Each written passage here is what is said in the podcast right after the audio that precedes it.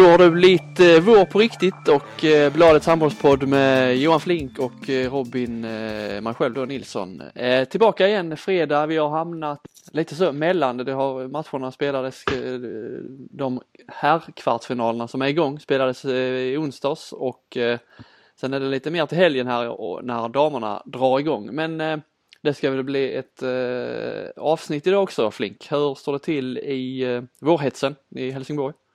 Jo men det är mycket tycker jag. Det är eh, jobb och det är hus och det är stuga och det är eh, turneringar och ungdomsledare och hit och dit. Så att eh, ja, ja det är mycket. Jag kan säga att jag missade handbollsmatcherna igår för vi hade IK Sund och vi hade bjudit dit Ola Månsson som eh, lite, ja både föreläsning, körde en träning med ett av ungdomslagen där, det var liksom för alla ungdomsledare i klubben och lite inspiration och lite olika övningar och sånt där. Riktigt givande kan jag, jag kan väl rekommendera att eh, ta in Ola för det är ja, inspirerande. Han, han, känns, det, han känns svårslagen när det gäller att prata inspirerat om handboll.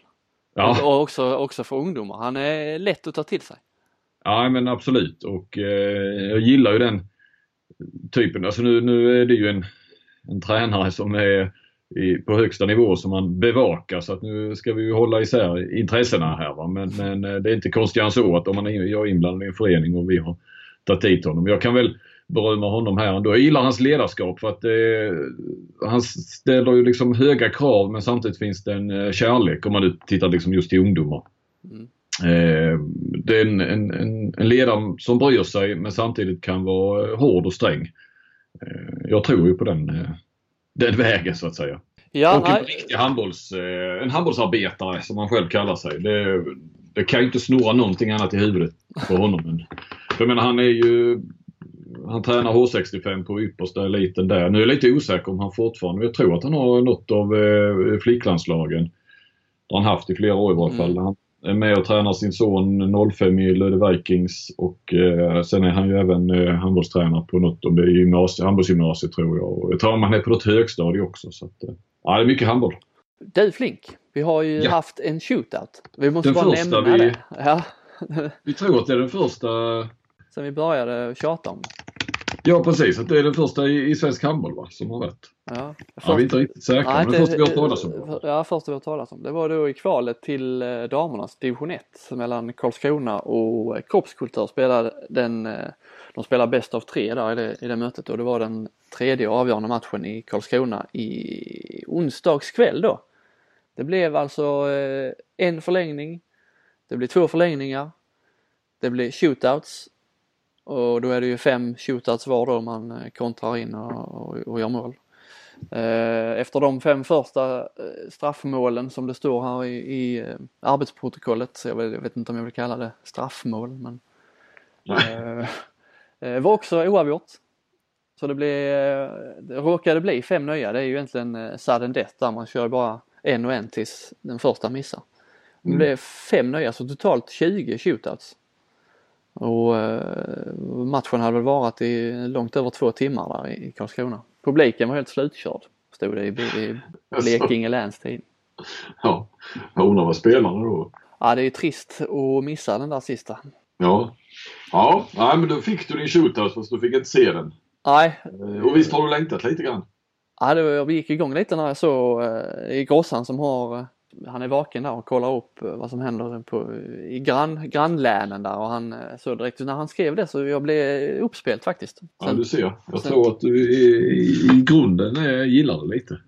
Jag misstänkte också, jag gick igång också lite för jag trodde det var någon slags regelfel för eh, i och med de, de, de slog först fem shootouts och sen blev det då fem till. Då tänkte jag, ah, det ska inte vara fem nya, det ska ju vara sudden death. Så tänkte jag, här har det nog, eh, jag anade ugglor i mossen men eh, det var ju så att eh, det var i sudden death bara det att det hade gått till, till just fem till, fem extra. Råkade göra det ja. ja. men det är kul ändå.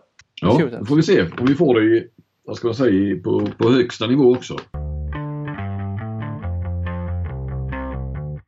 Du, du såg alltså inte någon av kvartsfinalerna men eh, vi kan ju titta lite på läget där. Vi har ju sedan tidigare då Malmö och Lugi klara för semifinal. Eh, eh, de andra rullar på. Det är framförallt den här Ystad Alingsås-serien eh, har ju blivit precis så spännande som, som vi har trott.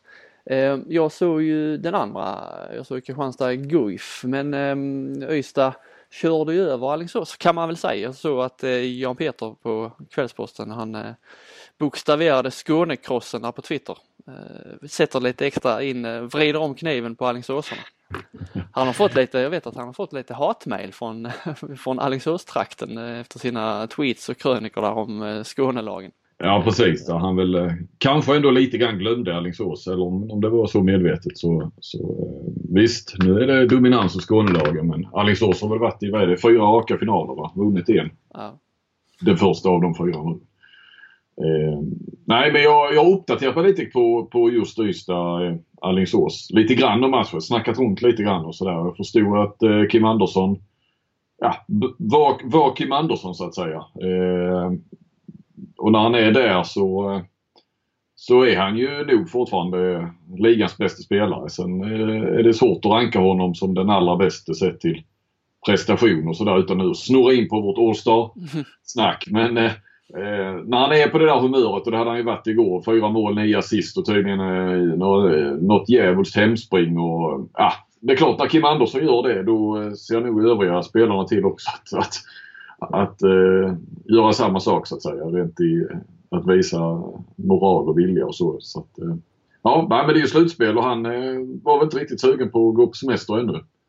Nej, och nu det är ju alltid lite så när det är jämna matcher hela tiden så, så syns ju alla öppna men nu efter en sån här eh, utskåpning som det väl ändå var får man väl säga så undrar om det inte är lite, lite fördel Ystad ändå även om matchen spelas i Alingsås Ja, men de har väl varit, de vann väl eh, matchen i, i grundserien där och de vann ju den första matchen där uppe. Så ja. att eh, de har väl två segrar på tre matcher i Alingsås.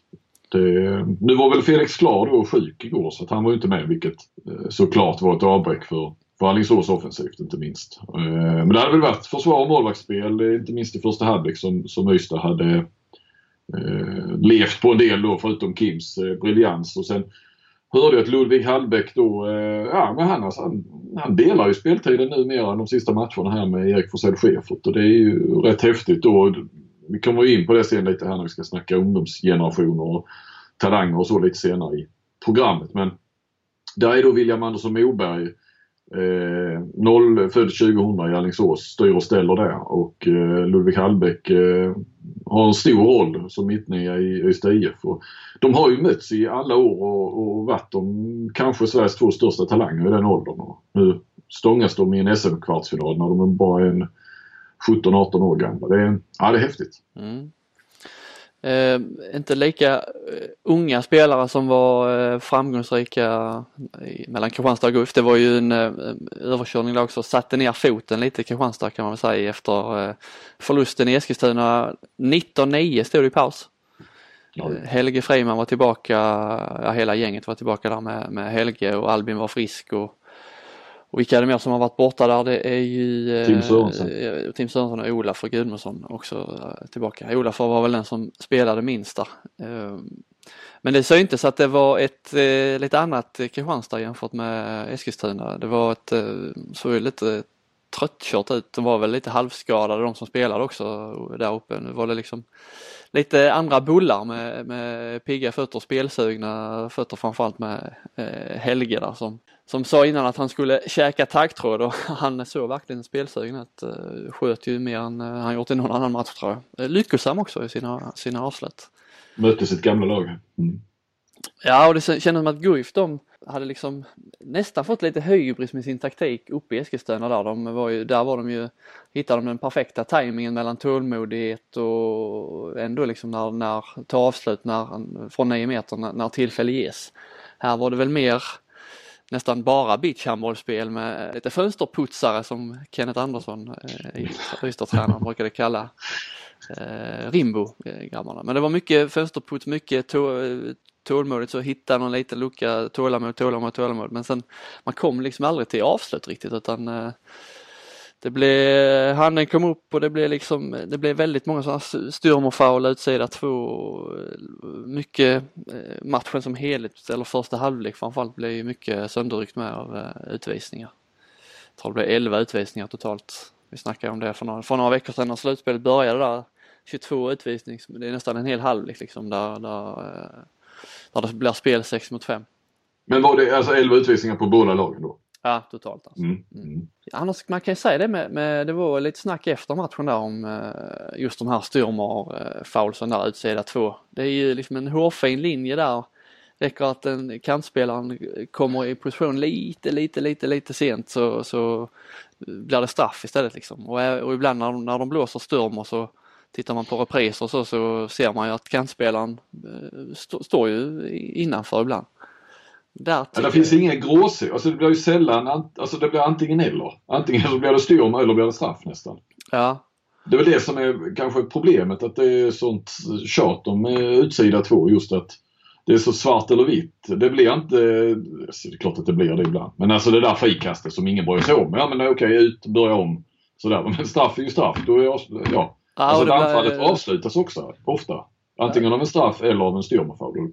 Mm. Ja och det är sällan det blir att de uh, går igenom och avslutar och inte för, alltså säger att de missar avslutet och att uh, bara gå vidare då utan uh, missar man avslutet så blir, blir det alltid straff eller uh, utvisning och, och, så här. Det blir sällan att det bara, bara blir rent spel som bara fortsätter liksom. Nej, det, nej. det uppstår alltid ett domslut. Mm. Måste vara svårt faktiskt där att vara domare just de här med Ska man, vara, eh, ska man gå strikt enligt regelboken så är det ju, det är ju många fler gånger de hade kunnat blåsa straff istället för offensiv foul där. Alltså offensiv foul, visst då springer de rakt in i spelaren men det är ofta den här spelaren står lite liksom innanför med någon millimeter med, med foten. Men där tycker jag de är rätt så bra faktiskt domarna på ja, att hitta den här gråzonen då som vi, mm. som vi sa inte fanns. Att man kanske inte kan blåsa straff varje gång när en spelare står lite, lite innanför. Utan eh, jag tycker att det borde stå i regelboken också att för att man ska blåsa straff vid ett täck innanför så borde det vara tydligt att en försvarare, försvarsspelaren ska ha en fördel av det. Mm. Alltså kommer försvarsspelaren in och är på, i position tidigt och, och står rätt, bara att han råkar ha en häl innanför linjen så, så är det inte det som gör att uh, det blir offensiv foul, att han råkar stå med hälen på linjen utan då är, är han ju liksom på plats. Ja, ja. Ja precis, ja, du kanske inte håller med mig där om att det är svart eller vitt. kanske är så att domarna hittar, och det är viktigt att de gör det i så fall, att de hittar den där gråzonen. Att det bara blir ett frikast eller att spelet rullar vidare eller vad man nu ska säga. Ja det är ju svart eller vitt på det sättet att det blir alltid, alltså det blir alltid ett avgörande domslut för det anfall. Antingen blir det straff eller blir det vänder de spelet. Utan det, är sällan, ja. det, det, är sällan det blir så här, ja frikast liksom, eller att spelet går. De, det är antingen eller. Så ur den mm. synvinkeln så är det ju svart eller vitt verkligen. Mm. Ja, Okej, okay. ja då är vi överens där. Men nu får vi se. Du är ju eh, ny match på lördag i den serien och eh, femte avgörande mellan Ystad och Alingsås, eller Alingsås och Ystad då, på måndag. Så att det blir ju, hur, den, hur vi än gör här så blir det inget eh, val, semifinalval förrän på måndag. Nej, precis. Och, eh, men visst tror vi väl att Kristianstad åker upp nu och, och slår Guif det är ju känslan eh, samma det som, äh, ja, precis, att de satte ner foten lite. Hade det blivit en äh, lite samma matchbild som förra gången med där Guif ändå hänger med hyfsat så hade de ju fått lite blodad tand så de har känslan av att de är, de är liksom nära och med i matchen. Och det utnyttjar de ju senast. Det, den känslan fick man inte riktigt efter den här matchen. Vi har ju pratat om det här med Skåne, fyra Skånelag eventuellt då i semifinalerna. Det eh, har ju blivit en liten diskussionen har tagits vidare kan man väl säga lite på Twitter där med eh, om man tänker vidare kring poolspelet och det här att om nu fyra Skånelag är så dominanta eh, i slutspelet borde inte det synas i poolspelet då blir det inte orättvist liksom att eh, en pool innehåller fyra av de bästa lagen och en pool eh, är betydligt sämre då. Du har väl varit lite med i den diskussionen där va, på, på Twitter? Vad är det du har för bild av läget? Nej, det var väl den som ifrågasatte då Rolf Larsson, det är väl Kristianstad va? Som tyckte att det måste väl, eh, och, ja, precis som du beskriver, att eh, den här Skånedominansen ska, måste väl återspegla sig då i poolspelet framöver. Eller poolindelningen. Eh, per Karl eh, Radiosporten där hade ju då svarade med att man skulle kunna gå på eh, lagens eh, tabellplacering senaste året och att ja, man skiter i de geografiska poolindelningen. Istället så tar du eh, ja, ettan i en pool, tvåan, trean i nästa, fyran då i, i den första poolen. Så, ja. så det, man försöker liksom fördela, eh, fördela det på det viset då. Ja, jag såg det. Ja. Hela, hela, hela meningen med poolspel från början är väl att det är zoner. Att det är rent geografiskt och ingenting annat. Om man nu skulle ha fler matcher i, i serien som alla, alla lagen ville ha mer intäkter, hemmamatcher, så skulle det inte vara eh, en massa extra långa bortaresor som, som skulle ta udden av, av de eh, inkomsterna då. Det är väl det tanken har varit och sen har det ju ändå funkat. Det har ju blivit så lite automatiskt att den har ju varit rätt så jämn i alla år egentligen med att det har funnits topplag och eh, bra slutspelslag från båda polerna liksom. Ja precis, jag vet jag har varit på det där och, och varje år hoppats lite att det hade blivit lite skevt eh, och blivit eh, Eh, det är Mart eh, Johansson uppe i Alingsås där som har varit en statistikbitare. Han eh, har mycket annat eh, på sin lyra numera så att han har inte så mycket. Jag vet jag skulle kolla någonting om han, det var en annan grej tidigare här i våras men han sa att han hade släppt rätt mycket. då, så mycket annat. Men han, hade, ja, han var bra att kolla av med och, och så hjälpte gärna till och, och sådär. Så att jag vet att jag kanske under ett par säsonger då efter grundserien. Eh, om han hade kollat på eh, hur många poäng respektive pool har tagit då. Och det slutar ju alltid att det var rätt så lika. Det var eh, då sen Kristianstad började dominera så att säga i, i Hej, jag Ryan Reynolds. Recently, I asked Mint Mobiles legal team if big wireless companies are allowed to raise prices due to inflation. They said yes. And then when I asked if raising prices technically violates those onerous two-year contracts, they said, what the f*** are you talking about, you insane Hollywood ass?" So to recap, we're cutting the price of Mint Unlimited from $30 a month to just $15 a month. Give it a try at mintmobile.com slash switch. $45 up front for three months plus taxes and fees. Promoting for new customers for limited time. Unlimited more than 40 gigabytes per month. Slows. Full terms at mintmobile.com. Igen. Så, eh, så har det ju sen då oftast varit eh, ett par, tre Skånelag på topp fem kanske kan man säga. Så är det lite mer extremt nu. Nu var det väl tre då plus Alingsås va? Mm. Eh, men så har du Ystad, ja så det kan ju bli fyra.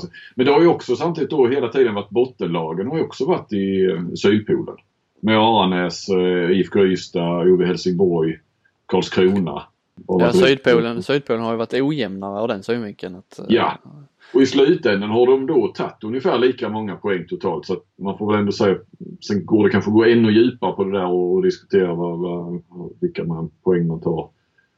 Eh, ja, men han har ju tittat på hur många poäng man tar av den andra poolen så, så att säga. Så hade det blivit rätt så jämnt fördelat. Eller det blev jämnt fördelat nästan på, på poäng så att säga. Mm. Eh, nu finns det ingen uträkning på det i år va? så att, eh, men det är ju fortfarande ändå så att... att ja tabellen är ju, alltså tittar man på bara var tabellplaceringarna så är det ju inga, inget som sticker ut direkt utan det är ju som det har varit. Bottenlagen är syd. De tre, tre av de fyra bottenlagen är ju från Sydpolen och sen har vi då de två översta från, eh, från Sydpolen och sen eh, mittenskiktet där det är många norrlag så att säga.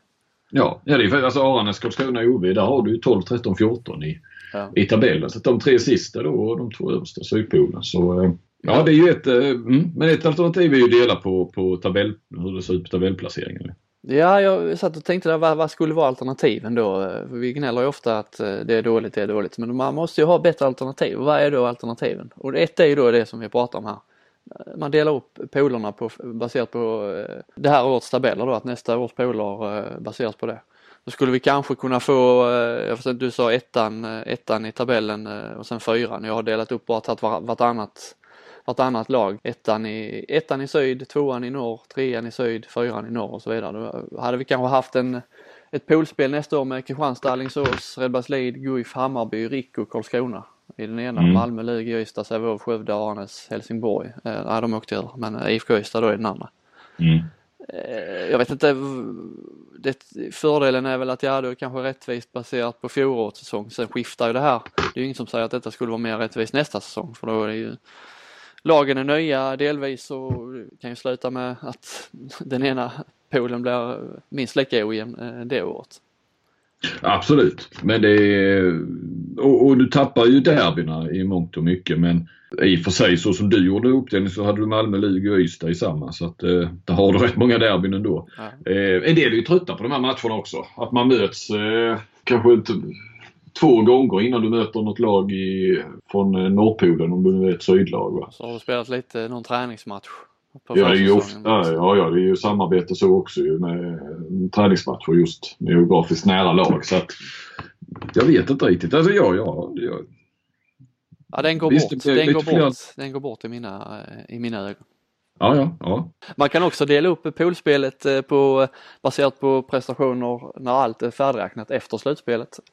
Man tar ettan, tvåan, eh, alltså finallagen, eh, delar upp dem och sen tar man semifinallagen, delar upp dem och kvartsfinalen delar upp dem. Kvallagen delar upp dem. Men ja, jag ser väl inte varför det skulle vara bättre än tabellplaceringen. Det är ju, det är ju olika lag som är olika bra varje år. Mm. Eh, det, det, det, som diskuterades på Twitter var ju det här NHL-upplägget de har i hockey borta i eh, USA och Kanada där, med, där alla möter alla eh, oavsett var, var de är då. Sen, fast de spelar efter två olika tabeller då. Men hur funkar det då? Ja, alltså det, alla möter ju alla lag. Men de möter, ja det är som nu, det är poolspel eh, lite. De, jag tror de möter, eh, östlagen möter östlagen oftare. Men de ja, möter ja. alla lag. Och så, men det är ju två olika tabeller. Så det skulle mm. väl vara som nu, bara det att Sydpolen och, eller den, Sydpolen och Norrpolen skulle liksom ha egna tabeller. Mm. Det eh, känns väl inte riktigt eh, som att vi har underlag för eh, två olika handbollstabeller. Nej, jag, jag, tror inte det heller. Vi får, några traditioner får vi väl hålla kvar. Jag tror inte vi är mogna för något sånt heller i, i svensk handboll eller i svensk idrott nästan. Nej.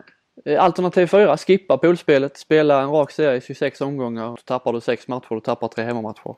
Kanske, det har de ju pratat om länge nu känns som det här med att, att göra så och introducera den här kuppspelet eh, istället. Men det händer inte så mycket. Varje gång man frågar dem ifall det diskuteras, ja, det, så säger de det, det diskuteras på de här SCH-mötena eh, men Så skjuter de upp det till nästa ja, år eller nästa halvår och så, ja. Så bara diskuteras det hela tiden. Det...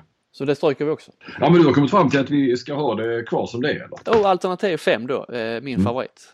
Som det är nu. Ja. Såvida inte man, alltså det finns inget bättre alternativ som man bara kan upp, eh, plocka fram. Så det, jag skulle vilja ha det på sikt då med alla möter alla varsin gång, 26 omgångar. Jag tycker inte att det behövs 32, tre extra hemmamatcher. Visst man tappar lite intäkter. Kan man då göra en kupp så blir det eh, två, tre matcher till på säsongen. Men om vi har pratat om nu med Europaspel och att det ska gynna lagen så fan, ta bort de här poolspelsmatcherna då och kör en kupp istället i så fall. Så får du, du får lättare schema, behöver du inte hålla på att förlänga säsongen, börja tidigare för det verkar man inte vilja. Eh, men som det är nu så är ju spelschemat är ju så jäkla komprimerat när man ska börja senare än eh, de här Tysk, Tyskland då som ofta lyfts fram som skräckexemplet. Man börjar senare än dem och slutar betydligt tidigare. Så att man spelar ju betydligt fler matcher på, på kortare tid än vad, än vad man gör i Bundesliga. Mm. Vi var inne på lite 00 generationen eh, i början där med Ludvig Hallbäck. Du, eh, eller ni, jag vet inte, eh, ja det var väl du som gjorde den här listan på Sportbladet som väckte lite debatt. Ja, precis. Det var väl inte så mycket eh, Eh, själva listan, namnen som var med där som väckte så mycket debatt utan eh, det var väl lite att jag påstod då eh, lite, det var väl kanske för, för att lyfta den egna listan lite grann va, men att, eller det bara slog mig när jag satt där, jag skrev ju om 82orna då, 82-83orna då som tog det första UVM-guldet. Det var ju ett par veckor sedan nu jag skrev om dem. Eh, och det var Per Johansson där som menade att det är den näst bästa generationen svensk handboll har haft eh, efter 64orna. Och eh, då när vi skulle göra en sån här talanglista och, och det visade sig att det var 23 stycken eh, födda 2000 som har debuterat i år. Det hade inte varit någon innan va, tror jag. Eh, innan den här säsongen och nu var det 23 stycken. Och så visar det sig att det är en väldigt lovande generation och eh, då är det ju 18 år mellan de här då. 64orna, 82orna och 00orna. Och, Eh, ja, man då vidhåller då lite som eh, går lite på det Per Johansson sa, vilket jag nu också är beredd att göra, att 64 och 82 är de två bästa. Så ställer jag väl frågan då om 00 kan bli det. Det har vi ju egentligen ingen aning mer om att det verkar vara väldigt många lovande spelare. Men eh, herregud, de är ju i början av karriären och, och eh, vi har inget facit eh, hur långt de når såklart. Ännu mindre då, men det är ju lovande då för eh, oss då som eh, har blivit föräldrar nu 2018. Vet ja. vi att ja, det kan vara något på gång här.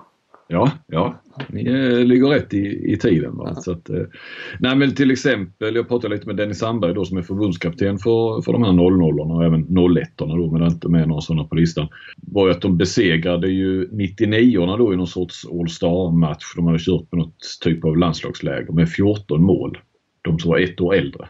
Alltså i, det kan ju vara rätt stor skillnad kan man ju tycka ändå. I ett års skillnad i de här åldrarna gör ju rätt mycket när du är 17, 18, 19. Eh, för det har ju också varit så här lite nu, och det är så många 0-0 nu som kommer fram. Eh, är ligan sämre än någonsin och sådär. Men utifrån det resonemanget skulle väl i så fall fler 99 också tagit plats. Eh, för jag menar så mycket sämre på ett år skulle det inte blivit. Så att jag tror ju att det här är en oerhört lovande generation vi har eh, i, i det här i dagsläget. Eh, för 94 kan du nästan i elitserien du räkna på ena handens fingrar. Det är Jack Thorin och Eh, ja, det är någon målvakt också. Nu tappar jag lite namnen här. Valinius i Lugi och så vidare. Men, mm. Vi kan ju nämna ändå, eh, jag kan ju säga att den, eh, den var, skulle vara plusinlåst men var inte det första dagen eller första dygnet eller sådär. Det blev någon miss där. Inte, jag, Ja, ja precis. Det var från redaktionen så jag, det var inte jag. Så jag tycker ändå, nu ser man en knapp på sajten, så vi kan väl ändå bjuda på listan. Ja, här, det tycker jag. jag. Mm. Eh, ska vi börja bakifrån då som man gör? Eh, Hur många namn har du? Eh, tio namn, så det går rätt så snabbt. Eh, vi kan dra rätt av. Christian Zetterlund, målvakt RIK på plats 10. Nej, eller ja, ska vi säga någonting om honom så de har ju Thulin där RIK men det kanske nästa bakom honom då så kommer, har vi kanske en av våra största målvaktstalanger. Och så har vi Edvin Aspenbäck, högernia Skövde. Eh, mycket skadedrabbad. Annars hade han nog varit högre upp på den här listan. Erik Johansson i Guif som jag såg live här när de mötte Lugi och blev väldigt imponerad av. Du har eh, Simon Möller eh, på sjunde plats. Man ska inte, jag menar huruvida man är sju eller åtta eller femma eller sexa. Det är kanske viktigt för de killarna det är möjligt men, men eh, och jag ska inte säga heller att, att det var jättetydligt vilka som skulle vara på topp 10. Det finns säkert någon bubblare också men snarare att man är på listan än, än huruvida man är sju eller nio. Det är ju liksom ja. oerhört subjektivt. Ja. Eh, kan inte säga att jag har gått särskilt vetenskapligt tillväga där huruvida Möller skulle vara sju eller åtta och Erik Johansson sju eller åtta. Men i varje fall sjunde plats Simon Möller, målvakt i Sävehof, är ju eh, Peter Möllers eh, son där som har eh, varit inne och stått en del. Härligt eh, driv, en härlig karaktär. Eh, Viktor Ljungqvist sexa, mitten i IFK Skövde. Son till Skövde-ikonen Mats Ljungqvist får man lov att säga. Eh, framförallt kommit in och varit väldigt bra eh, försvarsspelare. Eller spelat i försvar. Kan spela både lite spets och spela ja, trea då bakom. Eh, femma eh, Johan Palm, mittsexa Lugi. Nu släpper ju Lugi eh, Otto Lagerqvist. Vi kanske också kommer tillbaka till om jag mm. känner dig rätt här nu eh, Robin. Men eh, Eh, och då har vi tagit in eh, Sjöbrink så vi kanske också kommer tillbaka till, om jag känner dig rätt eh, Robin, du har ju lite sånt nästa, nästa del i, i avsnittet här. Eh, borde ju betyda då med Sjöbrink har de då Wickman Modig slutar och Lagerqvist försvinner att eh, Palm där då kanske kan få lite större förtroende men vad jag hör så är nog Lugi på gång att plocka in ytterligare någon mittsexa. Faktiskt, ska, ja men då, då, det, han ska sluta Wickman Modig. Det är inte bara det att de inte har meddelat. Eh, nej, utan eh, nej. Det var det jag så att säga, blev lite rädd för eftersom jag slog fast eh, då för någon månad sedan att han skulle sluta. Eh, men det är, och, aha, nu kanske det blir ändra planer som Lagerqvist lämnar. Men det är tydligen så att han ska sluta då. Mm. fyra, Oskar Joelsson, vänsternia, Helsingborg.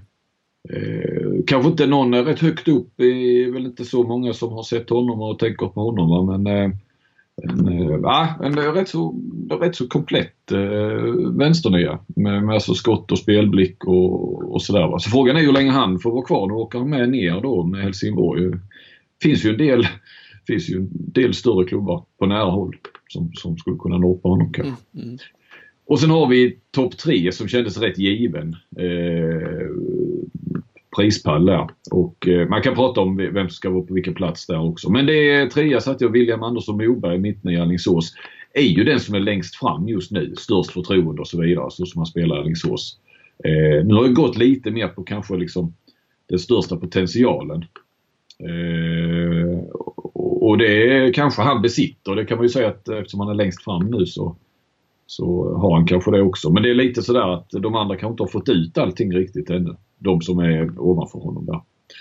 Eh, så därför blir han bara trea så att säga, även om han är kanske på sätt och vis den hetaste just nu. Och sen har vi då Walter Krins högersexa, Kristianstad. Mm. Eh, han har ju inte direkt gjort bort sig när han fått chansen. Nej, det kan man inte, verkligen inte säga. Där kan man ju, ja. Men nu väljer de då att ta in eh, Viktor Hallén va? Anton. Viktor Anton Hallén, Viktor är ju där. Ja. Anton Hallén från, eh, eh, ska vi se, var fan är han? I, eh, ja, han är i Göppingen. Göppingen, Göppingen är det, precis. Det är inte lätt med alla Hallén heller så stavar de det med ett L och två L. Och, ja, det blev ja, precis, precis. Han var ju faktiskt med där i VM 2015 tror jag. Mm. Eh, Anton Hallén. Och så har de Johannes Larsson då, men eh, Krins är väl före Larsson kommer att vara det nästan va? Det är väl lite där de går ju om varandra i skol, skolbiten. Krins har ett år kvar, eh, ja det har väl alla 00 ett år kvar i, eh, på gymnasiet. Mm. Uh, och Johannes ska väl börja studera om jag har förstått det rätt. Så de uh, ja. kommer väl ja. att, den som har prov till helgen kanske får stå över. Och så, ja. från andra. Uh, ja. Nej men det hade ju varit lite kittlande om de hade vågat satsa på Krins. Eh, som första valet. Men det kanske är lite tidigt och det är trots allt Champions League på hög nivå de tänker ta sig till eh, Kristianstad just. Ja, han spelar ju 60 minuter mot eh, Eskilstuna där Guif borta alltså, när de förlorade där. Då var han ju bäst i, bäst i Kristianstad, klart bäst i Kristianstad mm. Så att eh, visst finns där, eh, ja, de hade kunnat spela honom nu. Eh, absolut tror jag han hade kunnat vara tillräckligt bra för att vara nummer ett på den positionen. Ja. Eh, och etta Ludvig Hallbäck. Eh, Andersson Moberg är väl den hetaste så sett kanske då som jag sa, den som är längst fram och, och sådär. Men som sagt Hallbäck spelar mycket och eh, det är ju han som det ändå snackas om kanske. Lite grann som det har snackats om Alfred Jönsson och eh, ja, Simon Jeppsson längre tillbaka och, och, eller Lukas Nilsson då för vad var det, två, tre år sedan. Så, så är det ändå Hallbäck som kanske personifierar den här generationen lite grann. Mm. Eh, så nu fick jag snacka mycket igen och drog hela listan här men eh, de, man kan säga att de, eh, både Moberg och Andersson Moberg och Hallbäck, Krins har ju en kortare väg till eventuellt landslagsspel, proffsliv och så här än vad, än vad Moberg, Andersson och, och eh, Hallbäck har. Det är ju konkurrensen där, det krävs, det krävs så mycket mer av en 9 spelare för att och liksom ta det, det sista steget än vad det gör en eh, kantspelare. Just med fysik och, och hela den biten. Eh, dessutom tror jag Krins kommer ju i perfekt ålder här nu på, eh, för att titta på högersex där du har eh, Niklas Ekberg och Zachrisson. Eh, som trots allt är ju en eh, 29-30 år va? Mm. 28, eh, Zack är väl bara 90 ja. Eh, så jag menar om ett par, par tre år till så eh, är ju Klins mogen då att ta över och det finns inte så många sen bakom eh, eh, där heller. Nu var Gildenbäck med men han är ju äldre än vad Ekberg och, och eh, Zachrisson är. Så mm. att, eh, eh, ja, jag är helt, helt, jag vet inte, kan ju inte förutspå utvecklingen. Men jag är inte alls förvånad om Klins eh, A-landslagsman och spelar mästerskap inom kanske ja, det känns väl lagom två, som fyra år då, Ja lagom när han har gjort några år nu i Kristianstad och sen lagom till han eh, blir eh, proffs ska vi säga att han väljer Bundesliga då och, och eh, då blir han också landslagsman. Ja. Ja, alltså verkligen in i det riktiga A-landslaget. Han kommer säkert att testas eh, långt innan dess också. På de här ligalandslag och lite sådana. Nej men det ska bli kul att följa Andersson Moberg och Hallbäck också. Det är ifall de kan bli den här liksom eh, lite Sindrich typen som är lite kortare men som att de bygger på sig och får den här liksom killer för spelförståelse här och snabbhet har de ju. Eh, Hallbäck är ju inte lätt att hänga med. Eh, det har de ju men sen måste de ju få det sist kliva över det där liksom. Nu har de ju kanske ett steg upp först och främst till de blir topp i Sverige. Sen är det då e-, ytterligare ett steg för, för att liksom slå igenom och kunna bli proffs och, och landslagsspelare. Det, ja. Mm, det, är inte många som ju... lyckas med det men det, de här har väl förutsättningar. Hallbäck ska ju vara en enorm eh, träningstalang också. Det ska vi inte glömma den biten. Att, eh, hur mycket handbollstalang du än är så måste du måste ha det där talang för att kunna träna också. Mm. Orka, klara av det. Eh, klara det fysiska. Göra allting det rätt. Då kan du gå långt. Ja. Men det jag ska bara säga, det, det, var ju om den listan. Sen så blir väl snacket på Twitter, det handlade inte så mycket om eh, vem som var på listan och vilken placering och, och, vem som inte var. Utan det var lite mer om, jag hade tagit i, än en gång tagit i så jag sprack. Eh, när det gällde att utse, eh, liksom att slå fast att 82-83-generationen är den näst bästa genom tiderna. Eh, det är ju då den här med, med, nu har vi ju tjatat om här med Kim Andersson och Larholm och Fredrik Petersen och så vidare.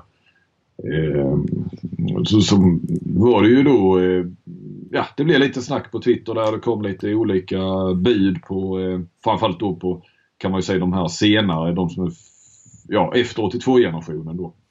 Eh, och jag har tittat lite närmare på det i varje fall och eh, jag håller kvar 82-83-generationen som, eh, som den näst bästa absolut. Men eh, man får ju lov att säga att Sen är det lite så nu, nu är ju vissa av de här generationerna verkligen mitt i, eh, de är som bäst nu. De är högaktuella i A-landslaget och Sverige har precis varit i EM-final och, och så. Va? Men en generation som, som eh, liksom lite kanske på sätt och vis förbi det är 88-89. Om jag då drar bara namnen så förstår ni själva att det var en stark generation. 82-generationen, visserligen till och med UVM-guld men jag har ju gått egentligen mer på hur långt de kom, eh, ah, ska man säga individuellt och sådär ju. Mm. Eh, du har ju en eh, 86-87-generation som tog, eh, också tog UVM-guld men eh, där det inte alls var, ja det var ju målvakterna Sjöstrand och Palicka där som var eh, det var ju mycket, det var ett kollektiv och så var det två fantastiska målvakter som gjorde att de tog det UM-guldet. I den generationen så är det egentligen bara Johan Jakobsson som har blivit bofast i A-landslaget. Vad var det för några namn där? Har, eh, har du det eller? Ja, kan ge dig dem. Det var rätt kul att veta när man själv tillhör den generationen. Jag minns inte så många där va, som, eh, vilka som var. Nej. Jag hittar ju inte Robin Nilsson här men det är möjligt att Ja, jag föll bort där tidigt stadium med Skåneuttagningar. Ja. Jag var aldrig ens på sådana. Ja, men jag kan dra det om det nu står rätt på Wikipedia här vilket laget var. Så var det Sjöstrand och Palicka. Sen var det ju Alexander Borgstedt. Visst, alltså det är ju en fin eh, elitseriekarriär men det är inte så mycket mer. Rickard Blank, Johan Elf, Charlie Sjöstrand, Joakim Bäckström, Emil Berggren, Marcus Tobiasson, Viktor Fridén, Tobias Varvne, Johan Jakobsson som jag nämnt, Magnus Johansson, Leonel Ojala, Björn Nordmark, lagkapten och Anders Hallberg. Förbundskapten Gunnar Blombeck. Det är inte mm. många, det är ju egentligen bara Johan Jakobsson och så målvakterna som, som har blivit A-landslagsmän. Ja. Men nästa då efter 86-87 där jag är osäker på hur långt eh, de gick i sina mästerskap, men det spelar mindre roll här egentligen, är 88-89 då. Eh, och där har du Oskar Karlén som, ja det vet vi alla, hade han inte varit för skadorna så hade han ju, han var ju nästan en världsstjärna. Mm. Eh, Jesper Nielsen, eh, Mikael Appelgren, Niklas Ekberg, Kim Ekdahl Lyrier. Eh, det är ju ingen dålig... Nej, det är ju verkligen... Den är rätt vass den. Ja. Och till dem kan vi lägga Stenbäcken, eh, Barud, Anton Månsson, eh, Fredrik Pettersson, alltså Chewie. Mm. Sen var väl, eh, tror jag, Zachrisson uppe och spelade med de här 88-89 alltså ett år för tidigt så att säga. Och, och 90 där då som sagt, de har ju kommit lite, nästan lite senare då. Det är det är ju Zackes generation. Och så är det ju stycket med som är med där. Marcus Olsson, Cederholm är också där. Anton Hallén, jag tror Leo Larsson med va. Eh, sen är det ju Arnesson och Darj också. Eh, som nu har kommit med lite på äldre dag i, i A-landslaget. Men de enda, de som verkligen, det är ju Zachrisson och Stycket som är bofasta i A-landslaget. Det där får man ju också säga nu eh, sedan eh, Christian tog över. Eh, någon lyfter ju då fram 92orna och eh, det var ju alltså de som vann eh, UVM-guld 2013. Där utan sin bästa, största stjärna Gottfridsson, som han fick ju inte vara med eller vad det nu var. Han tackade väl Eller hur? Ja, nej, tackar tackar nej, till det och då fick jag inte vara med i A-landslaget. Där har vi ju, om vi tittar på det laget, ska jag dra det laget lite snabbt? Det kan väl vara lite kul som tog det här UVM-guldet. Det är de senaste som tog UVM-guld. Det är Peter Johannesson i mål, Marcus Holmén, väl också målvakt. Jag är lite osäker men det är det ju. Eh, Andreas Berg, Hampus Andersson, Jonathan Leijonborg, eh, Anton Lindskog, Daniel Pettersson, Filip Stenman, Viktor Östlund, Olle Forsell Schäfert, Helge Freiman, Robert Månsson, Josef Pujol, Albin Lagergren, Andreas Flodman och Jakob Nygren. Lite, finns Det- fortfarande mycket potential där va? Ja det finns det ju. Alltså det är ju för, lite för tidigt att eh, eh, sätta domen över den generationen. Men, och så har du Gottfridsson. Men det är ju framförallt Gottfridsson och Lagergren som har... Eh, egentligen, det är egentligen bara de som har blivit så att säga bofasta i A-landslaget. Sen har ju Stenmalm och Östlund absolut varit inne och, och Vanne är inne nu. Va? Men sen är det ju många som är heta nu i, här hemma och jag menar Pujol, eh, eh, Hampus Andersson, eh, Lindskog är ju proffs i, i Bundesliga så Daniel Pettersson var inne nu och var med och sådär va. Flodman hör vi ju då mycket om. Jag återkommer väl till honom om jag känner dig rätt. Helge Freiman sådär men, men det känns ju inte som, de här är ju ändå nu 26 år i år va. Man kanske några 93 år, 25-26 år. Jag tror ju inte att Hampus Andersson kommer att, att bli en A-landslagsman direkt. Pujol blir ju inte det. Robert Månsson kommer inte att bli det. Freiman kommer inte att bli det. Forsell Schäfert kommer inte att bli det. Alltså om du jämför med 82-83 till exempel med Laron, Kim. Andersson. Lukas Karlsson, Fredrik Petersen. Ja, nej, men det är många. Många som vi pratar mycket om eh, nu och så. Va? Men eh, Mycket namedropping nu, härligt. Ja, 94-95 kan vi också nämna. Eh, är ju några, eh, alltså Tolbring och Simon Jeppsson är ju de stora namnen där. Konradsson och Frände Öfors är ett par andra. Eh, en fin eh, eh, sån generation som jag tror tog silver i UVM. Eh, det är ju den med 78-79. Mar- Mattias Andersson, Marcus Alm, eh, Robert Hallenius och Sebastian Seifert. Eh, men Nej, jag skulle väl säga efter 82-83, jag håller fortfarande dem som den näst bästa efter 64. Så, så får vi nu sätta 88-89 den här med Carlén och Nielsen och Appelgren, Ekberg och Kim Ekdahl. Var sätter du den som trea? Uh, ja, som trea just nu. Och eh, 00 som fyra. Nej, det, kan, det är för tidigt. Det är ju liksom för tidigt också nästan att, att säga vad 92orna eh, där men eh, 90 har någon mer kanske som sagt som är bofast i A-landslaget men de är ju också två år äldre då. Så att, eh, mm. Ja, det var väl eh, så. Det var en lång harang om det så. Men eh, nu fick, ni, fick vi ändå en genomgång på det. kan vara lite sådär, man tappar lite vem som är i vilken generation. Ja, verkligen. Det är apropå eh, genomgång. Vi, vi pratade lite om Stelman där, klar för eh, Frankrike nu nästa säsong. Eh, vad hette det laget? PAU, P-A-U-C, förkortas det. Eh, PAI, det är Université Club Handball, någonting sånt. Och Marcus Olsson också klar för Frankrike. Eh, han går till Toulouse. dröjde länge innan eh, det bekräftades men eh, nu är det gjort. De är, det är kul med de här övergångarna men jag tycker, jag fastnar lite för de här Vi har ju börjat få lite fler sådana tjänster som där profiler lämnar för andra lag eh, inom, inom eh, Sverige, inom handbollsligan. Eh, Mm. Tycker att det känns bra på något sätt. Alltså att det, det, det, finns kraft för det, att inte alla lag, inte alla lag är lika på något sätt utan att man, eh, det finns, man kan se det som ett steg upp att byta klubb även inom Sverige, att man inte behöver, måste gå utomlands om, om man ska lämna sin svenska klubb. Vi har kanske fått lite den uppdelningen med nu att det är ganska tydligt vilka som är lite starkare så. Som har lite Ja. pengar. Jag vet inte. Eller att, att eh, mm. Ja men att det finns liksom, ja Kristianstad är givet att det är ett steg upp men även liksom att eh, Alingsås och Ystad, Lugi i viss mån Malmö, alltså att sådana lag kan knyta till sig lite spelare som ändå är profiler redan i handbollsligan men som ändå ser det som ett, ett hack till liksom. Mm. Eh, det är nu, känns som att det är bra för serien att inte alla bara försvinner eh, hela tiden utan att Nej, eh, och, man kan hade behålla. kanske kunnat gå kanske hade kunnat gå till Danmark till exempel. För det här är ju ändå kategorin under landslagsmän om man säger. va. Men de har väl nu på senare år annars kunnat gå, gå till ett Danmark Halv- eller halv- Zweite Bundesliga, alltså b- den typen av lag hade man ju lätt kunnat tänka sig att eh, några av de här spelarna som nu har gått inför nästa säsong eh, skulle kunna gå till lite så mindre namnkunniga lag utomlands i Danmark, Norge eller Tyskland för den delen. Men vi kan bara ha en liten checklista här. Jag har satt ihop de fem bästa värvningarna till nästa säsong inom Sverige då.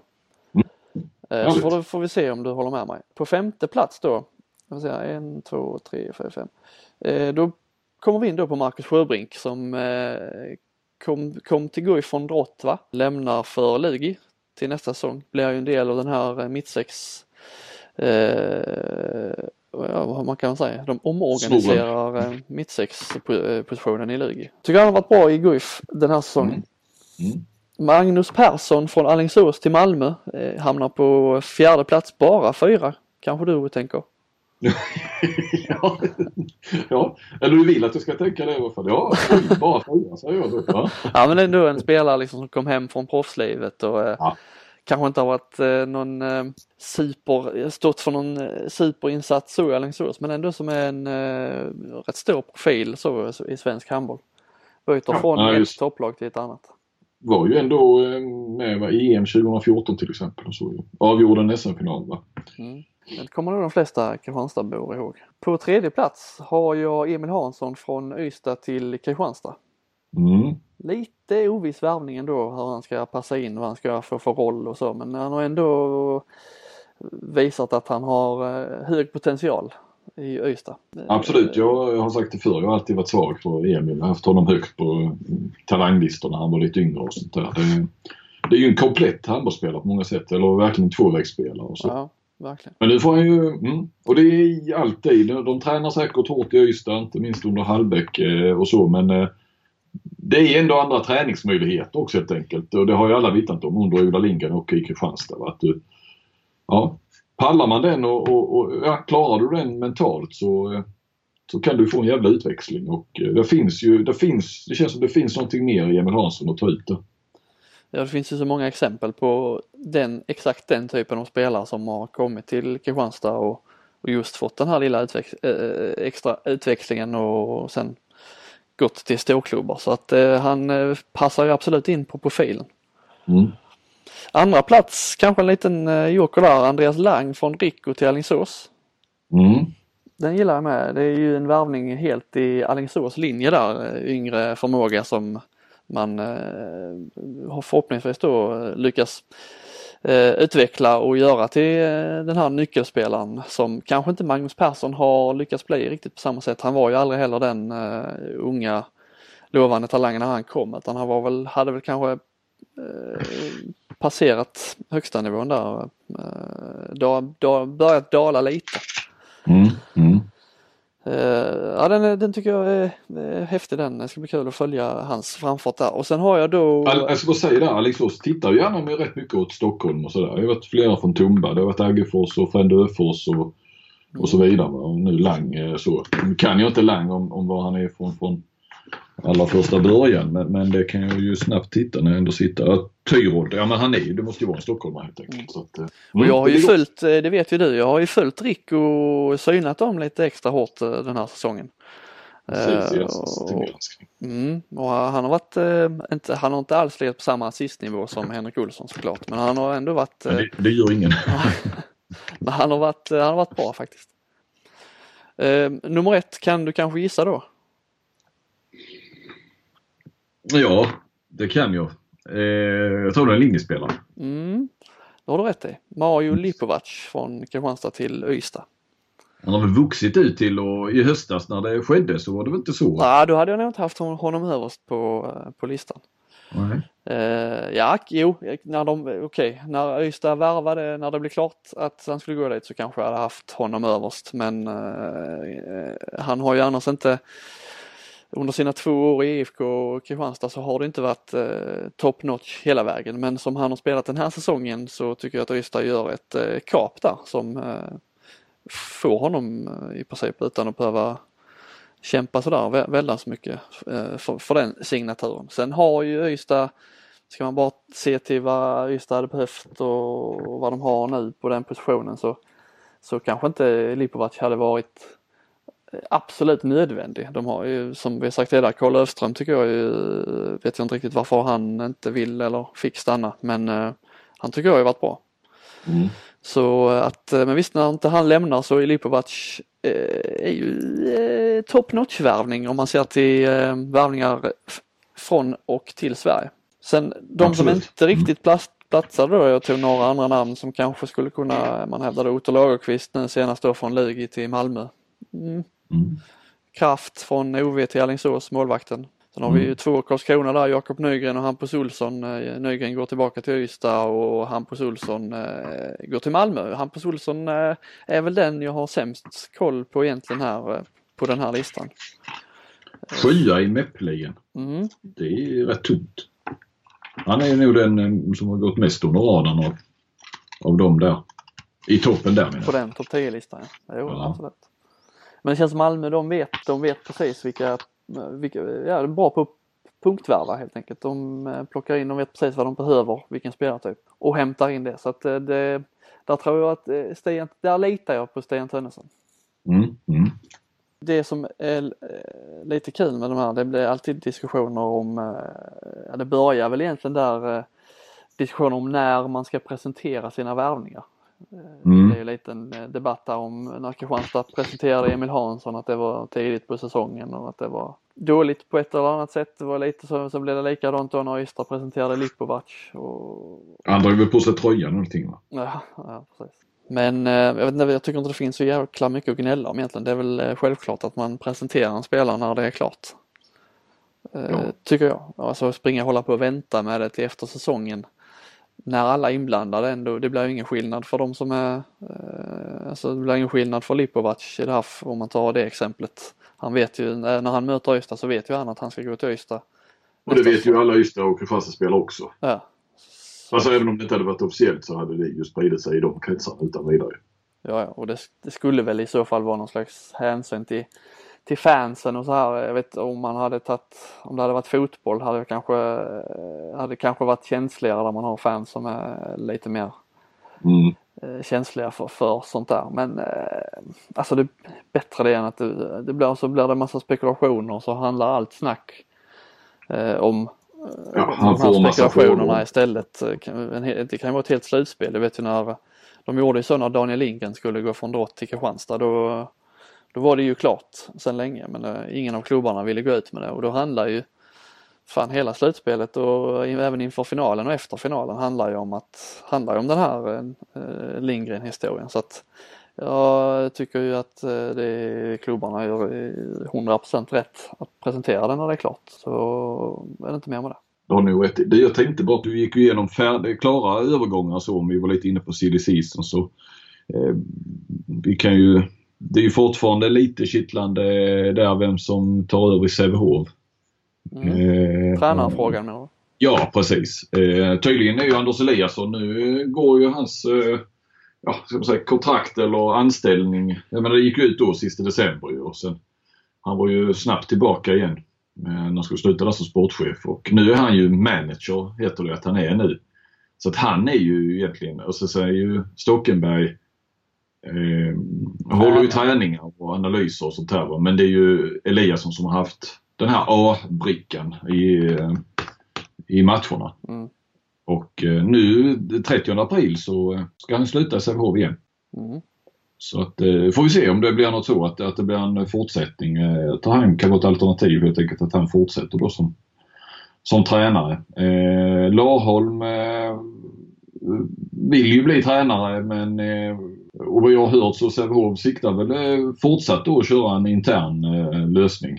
På, på något vis att det blir någon Sävehofare. Om det då är Eliasson eller så men det är inte Larholm i en vad jag förstod nog inte en assisterande roll heller ens så att säga. Huvudtränare blir han inte då men, men inte ens assisterande utan eh, han fortsätter jobba där på gymnasiet och sådär. Men vill bli tränare och det kan väl kanske bli så i framtiden.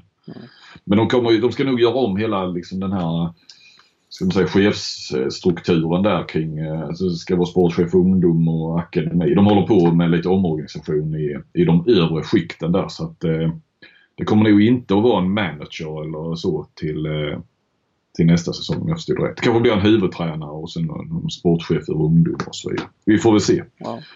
Larholms blir det i alla fall i Hammarby. ja. Ja, där hans bror går in som eh, tränare ihop med Fahlgren. På tal om Sävehof så eh, hörde jag bara lite sådär också, det snackas om att Sandström kanske lägger av. Eh, eller så fortsätter han och så snackas det om, för han Denfeldt då som har varit tredje målet går ju till eh, Ystad IF. Jerry Hallbäck har ju honom i det här 98-99 landslaget. Mm. Eh, men då, och så var det lite snack om att de har väl, heter han Hagvall va, som andra målvakt att han eventuellt skulle till Lug. Vad händer nu om Wenfeldt helt plötsligt utvecklas och blir någon jättesuccé här nu de kommande åren? Eh, inte så kul för Sävehof att börja få höra det snacket igen. Nej. Ja, det var sådär ännu en, då från, så går från en Göteborgsklubb till, eh, till Ystad. Ja. Eller Göteborg med omnejd har man tänkt på. Det är gött Flink, är vi klara? Det tror jag. Ja, då eh, laddar vi för slutspels, fort, fort, fortsatt slutspel och eh, hälsar välkomna tillbaka igen om en vecka. Ja, tack för att ni var med och lyssnade. Ha det bra! Hej!